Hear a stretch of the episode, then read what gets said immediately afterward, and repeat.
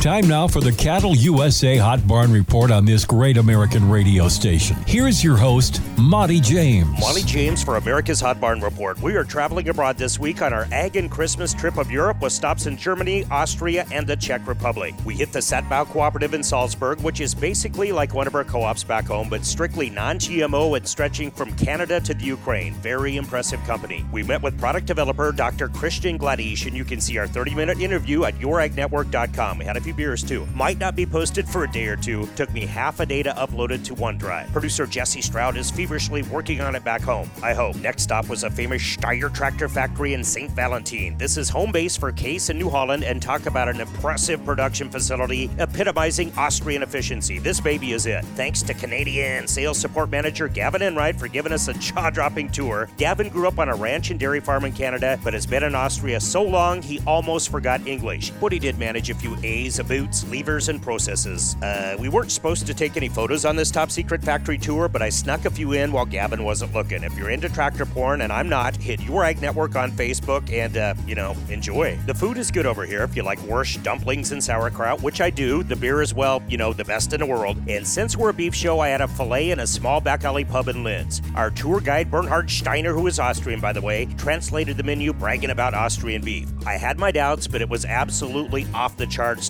topped with homemade country bob's type of steak sauce and shredded horseradish. See the food porn at Hot Barn Report on Facebook. Now, the steak we had last night in Prague here in the Czech Republic was comparable to an untenderized round steak from a way up cow. Should have had the liverwurst, I reckon. Be that as it may, yesterday at the Board of Trade, we are seven hours ahead of y'all, by the way, so I'm not sure if it's yesterday or tomorrow. How about on Wednesday? Front month live cattle closed at 150, 350, feeders at 183, 25 in Chicago. Meanwhile, back in ranch and feedlot country, Stockman's livestock had 1,620 pound heifers hit 164 even. The outsold 1,615 pound steers at 163.50. You go, girls. BLA in Cowtown had 515 pound steers reach 245.50. 710 pounders boom to a whopping 201.25. That's a top end, but there's deals to be had at Presho Livestock, Mobridge Livestock, Ogallala Livestock, Creighton Livestock, Torrington Livestock, Tri County Stockyards, Platt Livestock, North Platte Stockyards, St. Onge, Lemmon Livestock, BLA, and Stockman's. Video details at Hot Barn Report on Facebook and CattleUSA.com.